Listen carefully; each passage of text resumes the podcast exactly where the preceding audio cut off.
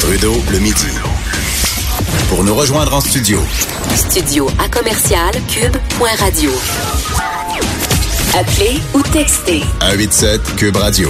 1877 827 2346.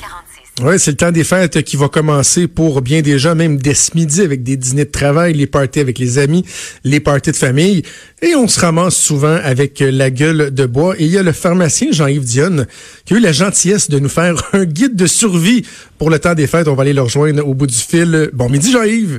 Bonjour, Jonathan content de te parler euh, en ce beau vendredi, juste avant le début euh, des vacances euh, de Noël. Écoute, dans le, document que tu as préparé, bon, il y a des trucs, on va y venir, mais il y a quand même des constats qui sont assez inquiétants, là, qui, qui, qui nous rappellent à quel point l'alcool est central dans bon nombre de problèmes de santé qu'on connaît, pas juste au Québec, mais j'imagine partout dans le monde. Ben oui, tu fais référence à une étude qui s'appelle l'étude des 195 pays. Euh, ils ont regardé de 1990 à 2016 la consommation et le lien entre la consommation d'alcool et le, euh, les risques de maladie et ou de décès. Ils sont aperçus, puis tiens-toi bien, là, 2,2% des morts féminines avancent en, moyenne et 6,8% des hommes meurent à cause d'alcool. Est-ce que c'est parce qu'ils font une cirrhose du foie ou ben s'ils meurent d'un accident d'auto, je ne le sais pas, mais ils meurent à cause d'alcool. Puis, dans ma gang des 50 ans et plus, ça s'aggrave. Les euh, femmes, c'est 27% puis les hommes, c'est 19% Alors, on a un problème.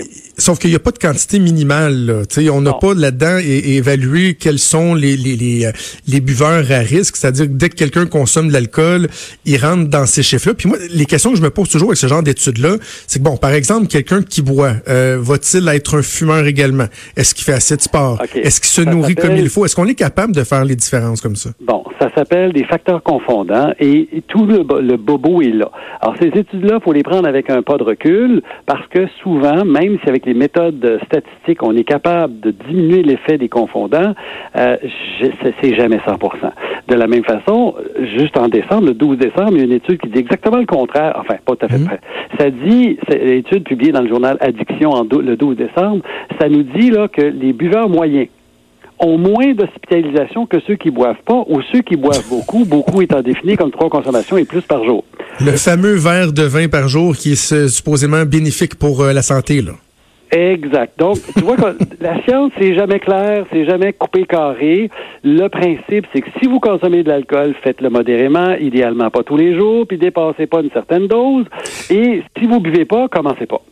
Et, d'ailleurs, avant d'en arriver aux consommations là, exagérées dans une soirée ou en tout cas dans quelques parties, euh, quand tu, euh, tu entends, tu vois les campagnes de sensibilisation d'éduc alcool, est-ce que tu trouves que les euh, les quantités qui sont soumises, là, ce qu'on ce qu'on dit la, la, la, consommation responsable, on parle, je pense, c'est deux mm-hmm. consommations par jour pour une femme, trois par un homme, pas plus que euh, 15 par euh, par semaine. Est-ce que tu trouves que c'est beaucoup? Moi, j'ai une conjointe qui est médecin et elle, quand elle voit ces, ces, ces chiffres-là, elle, elle trouve que c'est beaucoup déjà. Oui, en fait, c'est, juste une question statistique. Euh, on sait qu'à partir de trois, puis c'est une question de, de poids corporel. Alors, c'est pour ça que les femmes en, en tolèrent moins parce qu'elles sont plus petites. Euh, mais il faut comprendre que la consommation moyenne c'est toujours une question de statistique. Ça ne veut pas dire que c'est vrai pour un individu. Alors, ce qui est encore les petits, les petits euh, dessins qu'on va nous envoyer encore après, après Noël. Tu as remarqué qu'ils font ça après Noël, pas avant, hein, pour pas miner les ventes de la SAQ. Mais bon, euh, je suis un peu cynique. Mais l'idée, c'est qu'il y a une question de moyenne. Alors, si euh, dans la statistique, les études qu'on a faites, le consommateur de deux consommations par jour masculin a un profil, on revient au facteur confondant, c'est quelqu'un qui euh, fait de l'activité physique, c'est quelqu'un qui ci, qui ça, et qui prend l'alcool comme façon de gérer le stress parce que c'est plaisant, ben lui, il a un profil de santé plus intéressant que, hmm. je vais faire une caricature, Joe Blow qui en prend quatre par jour, qui fume, puis qui reste assis sur son derrière. Ouais. OK? Alors, on est toujours pris là-dedans. Alors, les conseils sont, euh, ben, dépassez pas telle limite parce que ça, ça devient dangereux et essayez de pas boire tous les jours parce que ça aussi, c'est pas une bien bonne affaire parce que votre foie, votre système cardiovasculaire va manger la claque. Alors, c'est tout ça. De la même façon, quand on avance en âge, c'est un peu ça que l'autre étude nous pointe, ben, il y a tout le facteur qu'on appelle le syndrome métabolique, ben, c'est des calories de plus, cette affaire-là. Alors, la petite bière va manger, puis le verre de vin en mangeant, ben, c'est une coupe de kilos de plus. Puis les kilos de plus, c'est des facteurs de risque de maladie. tout est dans tout, comme on dit. Exactement. OK, La arrivons donc- est bonne partout, mais en modération. Voilà. Ben bon, dans le temps des fêtes, des fois, on fait certains excès. Et là, tu as des conseils, des trucs pour... Oui, on va arriver au lendemain de veille, mais euh, pour la soirée même, là, pour essayer justement de mieux gérer notre consommation pour s'éviter du trouble pour le lendemain. Bon, la première chose, c'est de prendre le contrôle de sa consommation et de pas laisser le beau-frère, la belle-sœur, le donc ma tante, te remplir ton verre sans que tu rien vu. Il n'y a rien de pire. C'est pas toujours facile. Deuxième chose, c'est d'alterner. Alors, on sait que euh, le fait de boire, tu sais, si tu as du vin à table, puis tu bois juste ça, ben, à un moment donné, tu es au, au 4 5e verre, puis tu l'as pas vu passer, puis là, tu lèves de temps, wow, t'en as pris un de trop. Tandis que si tu un verre d'eau à côté, tu alternes, ou si tu en position debout, c'est un cocktail, ben, tu as une boisson alcoolisée, puis après ça, tu passes à un Perrier ou à un, autre boisson euh, virgin, quelque chose, ben, ça te permet d'être encore dans le mood, mais de ralentir la progression. Parce que oui, on veut avoir un verre ou deux pour atteindre cette espèce de, désinhibition où on se sent bien, puis on placote, puis on a du fun, puis on est un peu feeling. Mais on n'a pas dépassé les bornes parce qu'on perd pas les pédales.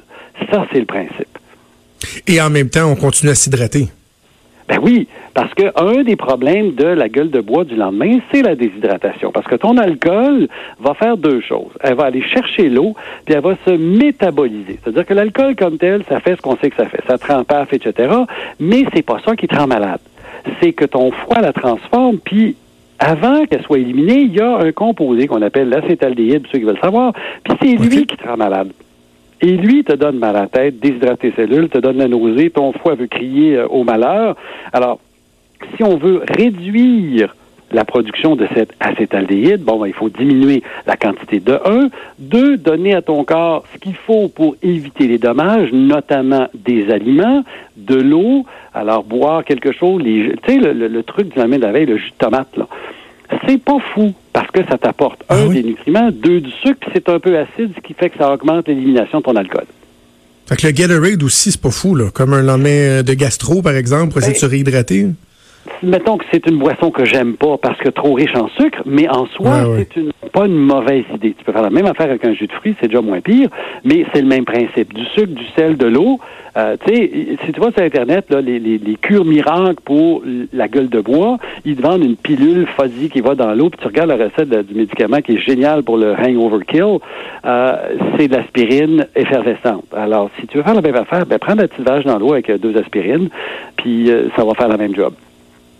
Est-ce que je rêve, vous, c'est les mesures préventives euh, euh, peuvent aider, c'est-à-dire que les Tylenol, les Advil, ok, ça peut aider lorsqu'on se lève avec la gueule de bois, mais de caler deux grands verres d'eau puis d'en prendre avant de se coucher, il me semble que ça, ça aide un peu aussi. Mettons que c'est C'est un pas mythe ou- complètement fou.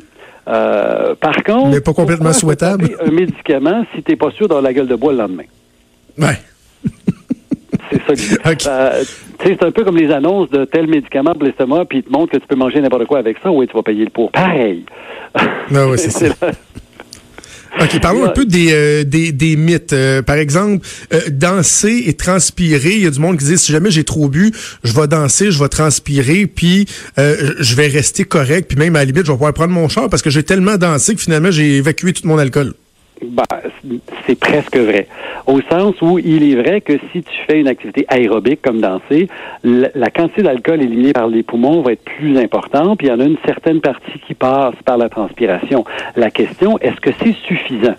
Si tu danses deux danses, tu vas chercher un drink, tu danses deux, ça marchera pas, là. Si euh, le délai entre le dernier verre et la sortie il prend parce qu'on on- faire un, calcul rapide, on dit 10 millilitres d'alcool à l'heure en moyenne. Euh, un drink, c'est à peu près 15 euh, milligrammes ou millilitres d'alcool, peu importe, c'est pas tout à fait pareil, mais bon. Alors, si tu dépasses cette limite de un drink à l'heure euh, et que tu, tu décides d'aller danser, ben tu vas améliorer ta capacité d'éliminer, mais pas à 100% Alors, toujours faire attention parce que c'est pas tout à fait vrai. Par contre, si tu vas danser, tu te mets à boire de l'eau, génial. Deux heures plus tard, t'en as Ouais. OK. euh, la nourriture, est-ce que ça aide à prévenir la gueule de bois? Ça aide à, à- à moins à être sous? Est-ce que est-ce qu'il y a un rôle qui est joué par la nourriture? la réponse, c'est oui. La nourriture va aider à tempérer, va donner des nutriments pour diminuer la gueule de bois. C'est tout vrai, euh, jusqu'à un certain point, évidemment. si tu prends un 15 shooters de, de, scotch en pendant ton souper, c'est pas une bonne idée. Euh, mais oui, c'est vrai. Quand on prend de l'alcool à jeun, elle est absorbée plus vite, on est feeling plus vite. Mais est-ce que j'en absorbe plus? La réponse, c'est non. J'en absorbe autant, juste plus vite. OK? Donc, prendre de l'alcool en mangeant ralentit le processus, mais je vais finir par absorber tout l'alcool pareil. Alors, OK, donc c'est pas un truc pour moins de chaud. Et en, en, terminant, Jean-Yves, mettons les gens en garde sur euh, le mélange et, euh, à trois, trois niveaux. Les boissons énergisantes, le cannabis, les médicaments. Euh, c'est pas une bonne idée de mélanger ça avec ben, l'alcool. c'est ça. Le, vite vite, l'alcool ou les boissons énergisantes avec euh, euh, avec, caféine, c'est une mauvaise idée au sens où tu vas être aussi sous que si tu n'avais pas pris la boisson énergisante, mais tu t'en rends moins compte, fait que tu as plus l'impression d'être en contrôle, mais tu ne l'es pas. Le cannabis va augmenter la toxicité de l'alcool et réciproquement, ça fait que tu vas être plus malade avec la même quantité. et puis, le troisième, c'était... Les médicaments. Les médicaments, ben ça c'est la pire, la pire folie. Si vous prenez un médicament sur lequel c'est marqué ne pas prendre avec alcool, ne prenez pas avec alcool, pointe à la ligne, parce que ça peut augmenter la toxicité du médicament, augmenter l'effet de l'alcool sans que vous ayez vu. Euh, par exemple, tous les médicaments tranquillisants qu'on appelle des benzodiazépines, qu'on prend pour l'anxiété. Tu mélanges ça avec l'alcool, tu as perdu les pédales, tu t'en es même pas rendu compte. Est-ce que quelqu'un quelqu'un qui prend des médicaments là, à ne pas mélanger avec l'alcool puis qui veut euh, il dit ouais j'aimerais ça fêter dans le temps des fêtes. Est-ce que il est mieux par exemple d'arrêter ces médicaments pendant une journée puis d'être capable de prendre un verre fêter un peu ou vraiment vraiment on est aussi bien de de prendre sur soi de se contrôler puis de pas prendre d'alcool parce que peu importe le médicament d'arrêter de le prendre j'imagine c'est pas souhaitable non plus là. Ben, ça dépend du médicament. Il y a des médicaments, tu veux pas les arrêter parce que ça va être dangereux. D'autres, c'est beaucoup plus symptomatique, c'est pas très grave. Donc, la plupart des tranquillisants, en soi, sauf exception dans les cas psychiatriques, puis on touchera pas à ça, là, mais oui, on peut les réduire euh, et, se donner une chance. Mais euh, je pense aux médicaments cardiovasculaires, médicaments pour la pression, là, ouh! Il y a une personne, ah un pharmacien à qui on peut parler, qui est bien accessible pour répondre à toutes ces questions-là. Ben, Jean-Yves, merci pour le guide de, survie pour euh, les fêtes. Je te souhaite un, merveilleux temps des fêtes. Un petit peu, un petit peu d'abus, un petit peu d'écart, mais toujours garder la modération en tête. C'est ça, et modérer la modération. Merci beaucoup, puis euh, joyeux fête à toi aussi. Merci beaucoup, Jean-Yves Dionne, pharmacien, qui nous parlait de son guide de survie pour les fêtes. Bougez pas, on vient dans quelques minutes. Jonathan Trudeau. Trudeau, le